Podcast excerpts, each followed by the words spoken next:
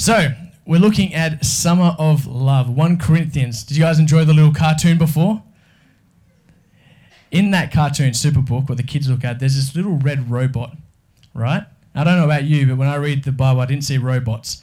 And as I watched this Superbook material for the kids, I'm like, what is this robot doing? This is ridiculous. He's taking them around on biblical tours. And I was thinking to myself, this is just stupid. And then, after a few weeks of watching the robot, there was an episode where he wasn't in it much. I'm like, where's the robot? Where's my little red friend guiding me through the. Anyway, it's just, it's. All of you just before saw what some of the kids look at, and the material out there is amazing. And I'm glad we get to equip our kids uh, with stories and with faith, which is really important. And for all of you who do serve in Kids Min, thank you so much. Like it's it's uh, we really do appreciate that. Children's ministry is, I believe, probably the most important ministry in a church. Youth ministry is up there, but kids is where we want to really build in and love them well and show them what good faith looks like. Yes, absolutely. So, summer of love. If you got your Bibles, we're going to 1 Corinthians. We're going to look at a couple of verses today. And uh, the way that I was trying to think how to set this up so that you would care about what I'm going to say, because um, at the end of the day, information is great, but if you've got no skin in the game, you're not going to care what the information is really. It might be nice, it might provide you with a helpful guide in life, but unless you really care, um, information will not do much for you. So, the way that I wanted to try and set this morning up is to look at these two principles of love that when you apply them to your life, you will see your relationships actually grow and thrive. Grow and thrive, thrive. And the way that I want to sort of bring this to you is this idea that you and I undermine our own happiness and the happiness of those around us all the time. We just do. I don't know, uh, in your life and in my life, we try to do what's right. We try to do the best that we can with our friends, in romantic relationships, with our family, in our casual relationships and acquaintances, maybe through work. We try and do what's right and establish healthy, um, healthy relationships, but then we, we do stupid things sometimes and undermine our own happiness and undermine those key relationships. We get grumpy. Sometimes they wrong us and we hold on to it just a little bit. And we make decisions that don't benefit our relationships and that actually start to poison some of the key relationships in our life. And I think one of the reasons um, that these relationships get poisoned is because we ignore this idea of enduring love. We ignore this idea of enduring love and the two principles that help us create enduring love in our lives. And those two principles are that love needs to have a direction and it needs to be bi directional, it needs to be between two people, and love actually needs to be cared for. Now, I know that sounds incredibly simple. Love needs to have direction between two parties or two people, and love actually needs to be cared for. Because if we want to see our key relationships thrive, our family relationships, our friendships, our casual relationships, and our romantic relationships, we need to make sure that we actually are intentional with how we handle those relationships. You can't just let them be. And we actually need to make sure we maintain those key relationships. We need to make sure that we maintain those key relationships. So, before we get to these two verses, I just want to give the context again. If you missed last week, you can go online and check it out. I went through this a bit in a bit more depth, but just to give us the context for the verses we're about to read, is simply this. Um, one too far. So Jesus came to the earth, and he told us that God loves us, and that there's a new way that uh, that God's going to operate in their interaction with humanity. We now have this standing before God because of what Jesus has done. Then this guy named Saul started to persecute a lot of Christians. Then he became a Christian. Uh, he got renamed as Paul, and he started to go and tell everybody how awesome Jesus is and that Jesus rose from the dead and wants you to have a personal connection with God. Then a bunch of churches uh, started as a result of Paul's ministry. You can read about that in the book of Acts. Uh, but then, as naturally happens within any type of community, problems started to emerge. So these churches that were being planted around the place, they started to have some issues. And they were asking Paul for some direction. And if we remember from last week, Paul also heard uh, that they weren't doing amazing either.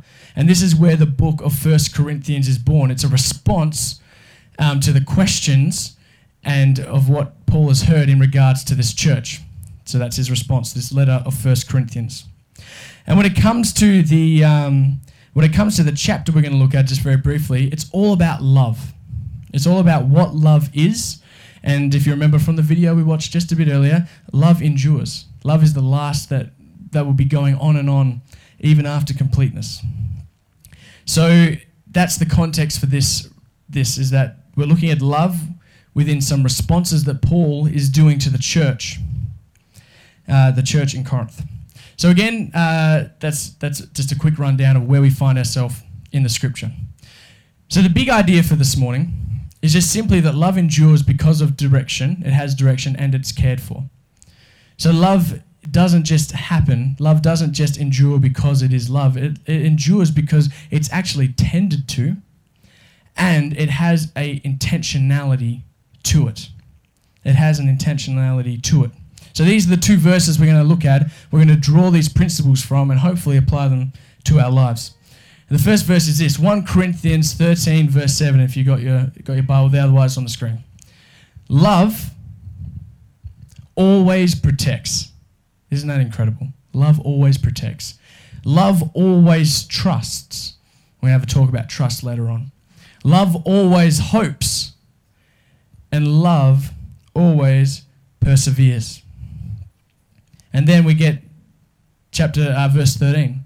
And now these three remain faith, hope, and love, but the greatest of these, the greatest of these is love. So, as I was saying before, love has a direction to it, it's intentional. It has two people who give uh, to each other this, uh, this love that happens. So, when humanity was created back in Genesis, God created a connection with humanity in which he gave love. And then the ex- expectation was that people would reciprocate love. And if you look at Genesis 3, we did a great job until we didn't do a great job. And now we have a lot of brokenness in our world because this love that is meant to be pure, love that is meant to be maintained amongst ourselves and with us and God, has become twisted in sin. And because of that, there's a lot of pain in our world because people don't use love the way that love was intended to be used.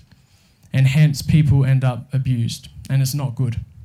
It's terrible. It's one of the, the things in this world which is just absolutely awful and that God hates. So, when love has a direction, when it is intentional and it's working the way God wants, it's a beautiful, harmonious thing of reciprocation within a relationship. It's reciprocation within a relationship. But when love is used as leverage, or love is used to gain power or to dominate, that's when we end up with broken people, broken hearts, and an incredible world of pain. So love has a direction, and the hope is that God wants us to use it together as reciprocation, but sometimes we don't. But love also needs to be cared for. It needs to be tended. If, as we looked in that verse, it says that love trusts, protects, hopes, and perseveres. We need to be caring for the love that is in our life. Because when we don't maintain love in our key relationships, we start to wonder why they get so distant. And we start to wonder why they're not as close as they used to be. And you see this happen in marriages, you see this happen in friendships, you see this happen in families. People begin to drift because there was opportunity to make things right. There was an opportunity to love better or to leverage yourself for the, for the benefit of the other person. And instead of doing that, we pushed each other away. And when love is not maintained, it breaks down, and eventually one of the parties wants an out. Because love, if it's not maintained, it just breaks down. So when we recognize these two forces at use, uh, at, sorry, that they are at play, sorry, um, we can do one of two things. We can either, um, we can either, ooh, where is it? We can use it for our benefit, sorry. Um, or I don't know what I just did. I clicked something, and now that's happened. Oh, I'm so sorry. I'll find it. Clickers are great until you press the wrong button. Ta da! There we go. See, everyone was paying attention. I love that. So, uh, when we recognize these two forces as play, we can use them. We can understand that if they have a intentionality and they, that, that love needs to be maintained, then we can use that and create flourishing relationships because we won't let things drift. But if we ignore these two things, uh, then we actually deny love to truly flourish in our lives. Because what can so easily happen is we can just think that it'll all work itself out. If I just love them better, if I just believe that I like them more, it's just going to work out. But the truth of the matter is, is that if we don't follow Paul's words here to protect, trust, hope, and persevere, then it just won't end well, and we'll end up with sort of a, a, a twisted view of what love truly is.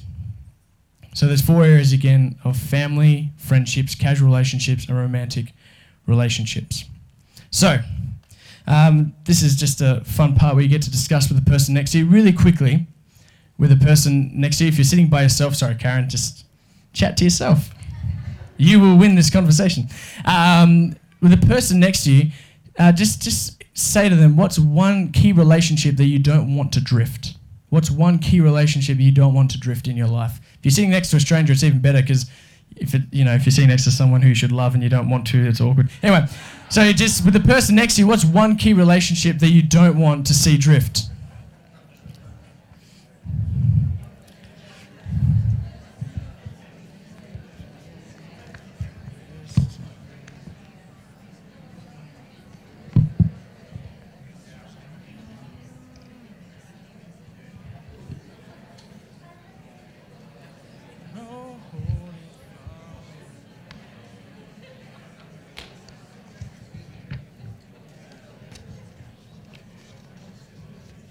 All right, now that everyone has something in mind, now that everybody has something in mind or a key relationship you don't want to see drift, as we go through the rest of the message, um, what I want you to be doing is I want you to be applying through that filter of that relationship. Because if you want to be um, having health and vitality in that relationship in years to come, then we need to apply some of this stuff to those relationships, and you need that front and center. Because what happens most of the time, people preach and you sort of go, oh, that's generally correct. But if you don't put some skin in the game, if you don't think through an actual thing that is going on in your life, then you're not going to apply it to anything useful. So, that key relationship, as we go forward, think and filter through that relationship. All right. So, here we go. If we have intentionality on one hand and maintenance on the other, all right. So love has to be intentional and love needs to be maintained. There, there are four outcomes. Now, this is not in the Bible. This is just a bit of fun that I, I made up. All right. So if there's high intentionality and high maintenance, right, within your relationship, then the chances are that it will have high impact and it will endure. If you think about your family relationships, if you're constantly checking in with one another, if you're letting things go easily, when confrontation happens, you're speaking truth in love to one another, you're being intentional and you're also caring for it, then the chances are is that it will last, it will grow, it will have high impact, and it will endure. In, with, uh, with spouses, exact same thing. Could you imagine if you forgot date night for the fifth time in a row? Not much maintenance, not much intentionality, right? Uh, with your kids, could you imagine if you kept forgetting to pick them up from school and then when they told you about their problems at school, you just ignore them because you're not being intentional with that relationship? So when you have high intentionality and high maintenance, the chances are is that that relationship will have high impact and it will endure. And it will endure. If it has low maintenance and no, low intentionality, it will decay. It will break down. And the painful thing about relationships is that when it breaks down, relationships can break down so slowly. At first, it looks like it's just a little issue.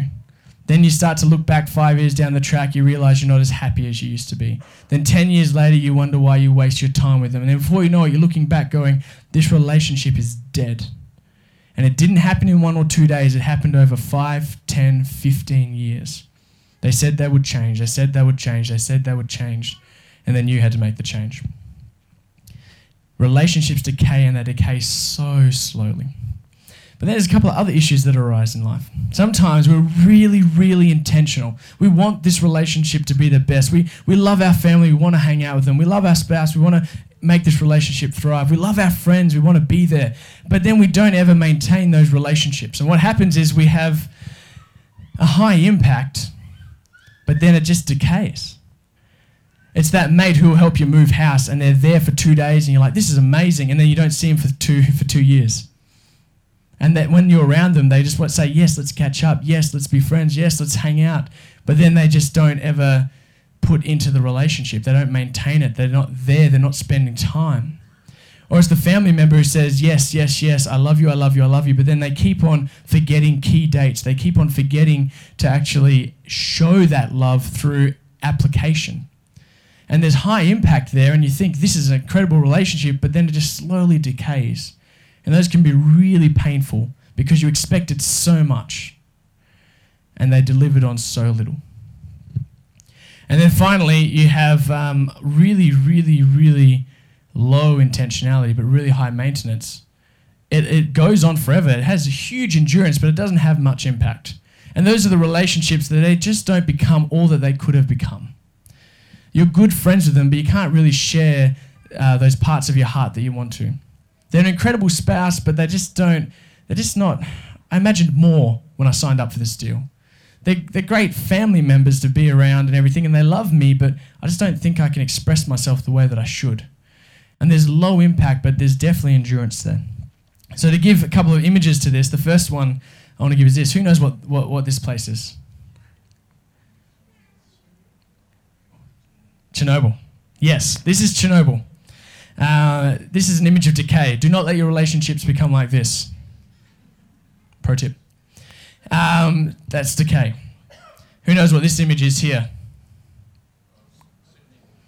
Yeah, Sydney. The Opal Towers. Now I know, all right, I know the people, some residents have moved back in, so my this doesn't stand as strong as it did when I made the illustration. But um, it's really nice and high impact, right? But uh, structurally, it wasn't as it, it worried people. It looked like it was, you know, they had to evacuate everyone. They were trying to figure out the concrete's cracking, what's happening here. People were talking about suing each other on the high end. Oh my goodness. Um, high impact, beautiful building, uh, but soon as you start to see some cracks, you start to wonder. don't really want to go in there. Imagine being if, like this happened over Christmas. Imagine someone saying, "Hey man, come to my New Year's party at the Opal Tower."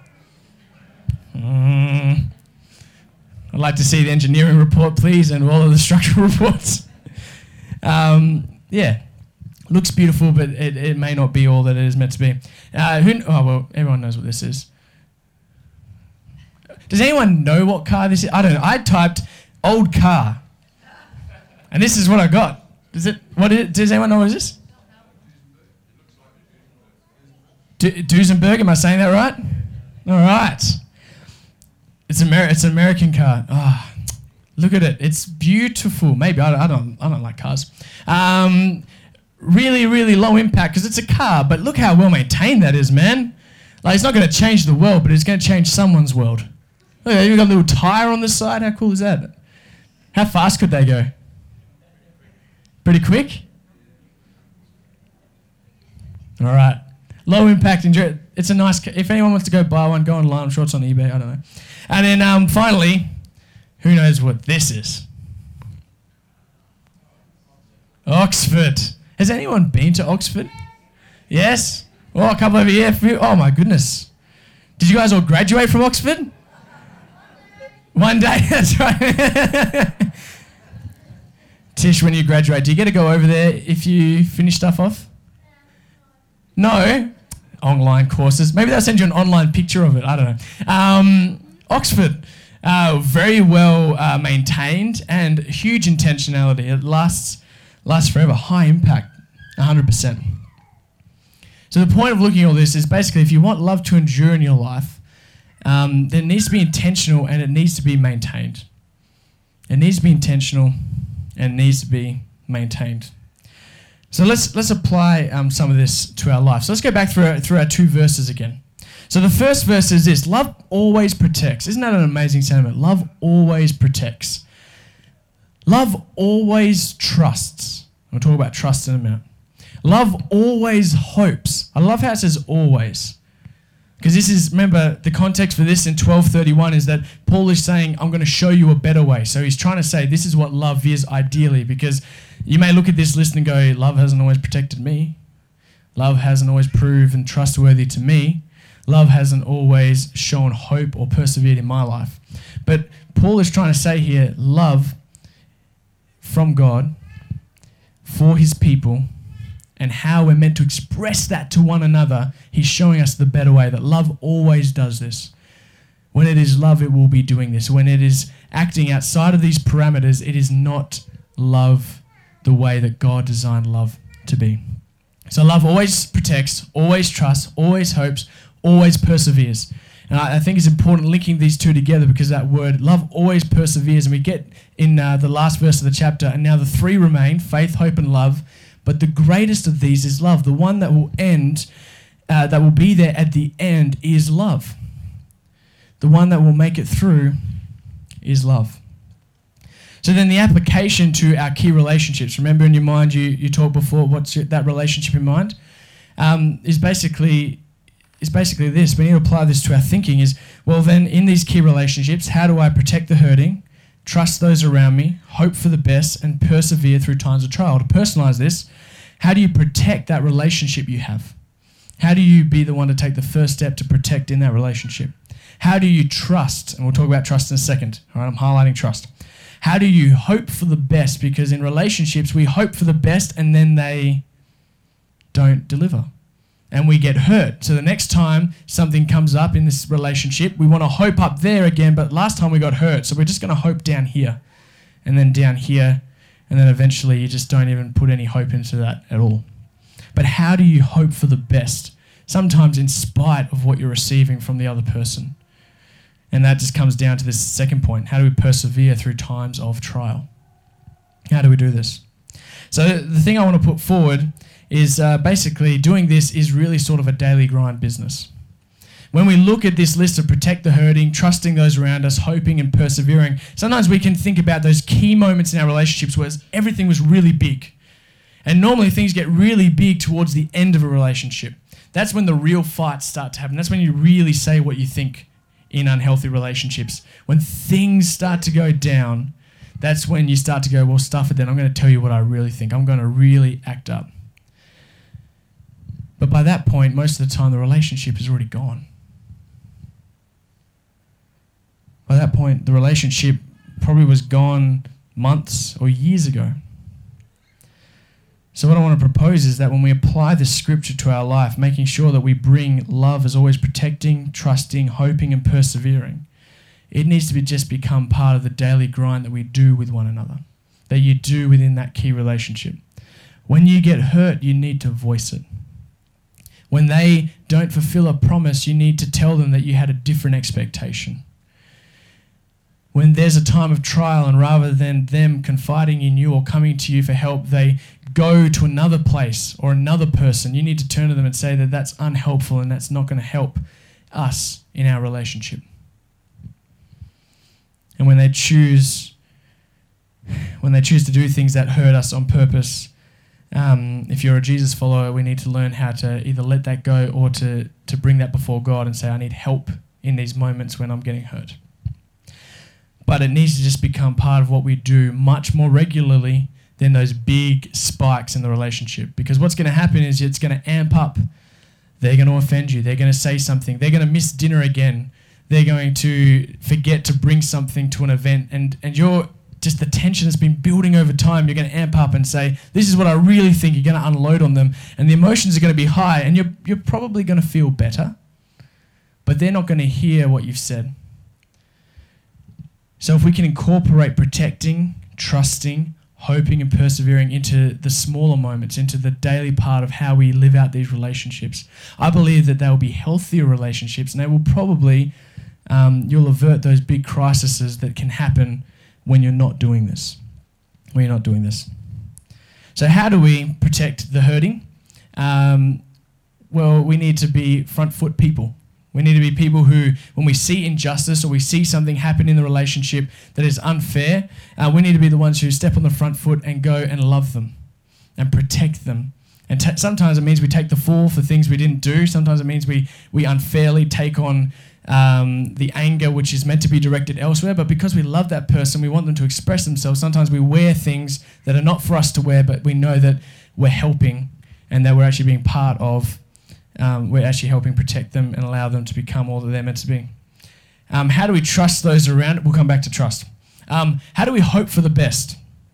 Uh, this really is a, is a tough one uh, when you've been hurt a lot. Because as I said before, hoping for the best is really hard when you've been let down again and again and again and again. And the only thing, uh, as, I was, as I was looking at this scripture through the week, the only thing I could think about when it comes to hoping for the best is at the end of the day, it needs a renewal from God to get our hope back.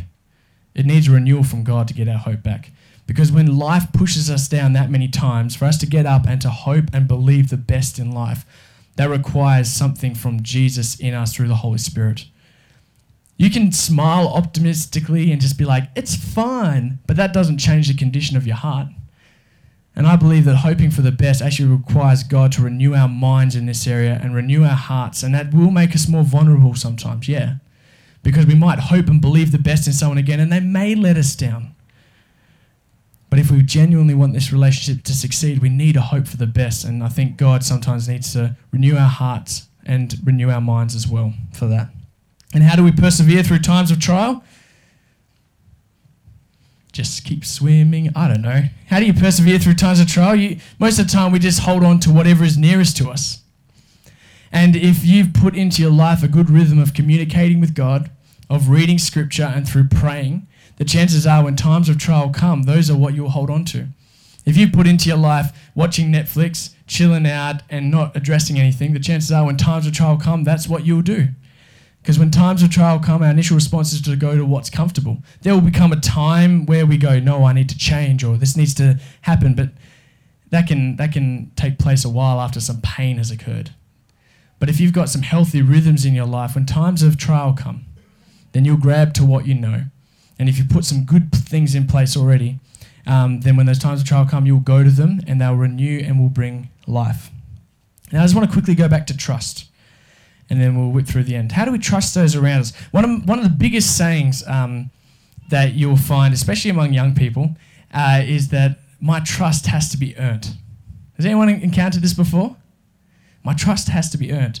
I don't trust easily. You have to earn my trust until I can actually be who I'm meant to be around you, until I can look you in the eye and say, yes, I'm going to, I'm going to, I'm going to trust you. Uh, that's that for me trust has to be earned is one of the most hurtful things that you can put into your life. Because someone cannot earn what you do not give. If you're saying to someone else, you have to earn my trust, and you're never giving them anything to hold, they will never earn it. And you will continue to be isolated. So when I look at this, love trusts. There is something that has to happen first before the person can trust you. It, it has to be they have to be given something. They have to be given a responsibility. They have to be given part of your heart. They have to be given something that then they are proven trustworthy with or untrustworthy with. And sometimes in key relationships, we're living out our lives going, You have to earn my trust. You have to do things that show me that you love me properly. But we've never given them anything. And because of that, we don't fully know if we can trust them or not. And we continue to be isolated and it continues to hurt us. So if you ever find yourself thinking, they have to earn my trust, I just pray that you'll be thinking differently. How can I give them something to trust and then see if they're going to be trustworthy with it? I think that's a game changer for a lot of people because then you'll actually start to embrace community better because you won't be so standoffish going, I can't be me until. And you start to look for opportunities to say, hey, how can I give of myself and see if you're someone who will love and reciprocate. And when that doesn't happen, and sometimes people go into marriage with this whole idea that we don't trust each other fully until they fulfill the need in me, uh, there's a lot of pain in that. Friendships as well. They were a great friend until you actually told them something which is really close to you, and then they went and told everyone else. Um, you didn't see if they were trustworthy early on, and then later on it comes to bite us back in the butt. So, anyway, trusting those around us. It requires us taking a step, giving that to them, and seeing if they're going to be trustworthy or not. So, how do we make sure we apply all this to our life? Well, if we're a follower of Jesus, um, the beginning of Corinthians, uh, chapter 1, verse 4 to 9, gives us a couple of truths. It gives us the truth that we are strengthened by Jesus, that we are called by God, and we're lacking no spiritual gifts. So, he's talking to the church and it encourages us as individuals as part of the church as well. So I believe ultimately, if you're a follower of Jesus, um, the Holy Spirit will guide you to um, to protect, trust, trust, hope, and persevere. I can't apply this to your life. You've got to take this away and apply it to your own life. But how do I protect? How do I trust? How do I hope? How do I persevere? If you're a follower of Jesus, the Holy Spirit will show you how to do that. He will guide you through that process so that you can do that well. So, as we come to the end, I just want to encourage you in life, love endures because it has direction and it is cared for. That relationship that you're thinking about before, I hope it flourishes. And I hope that in your families, love flourishes. I hope there's honesty. I hope there's trustworthiness. I hope there's hope with your friendships. I hope you can you're able to have friendships where you can give of yourself and be part of community. And when it comes to your romantic relationships as well, I hope the exact same thing. That you will be intentional and that you will care for and maintain that relationship. Because I don't want you to be looking back 5, 10, 15, 20 years later, realizing you've been undermining your key relationships by not trusting, not protecting, not hoping, and by not persevering through the tough times. Let's pray.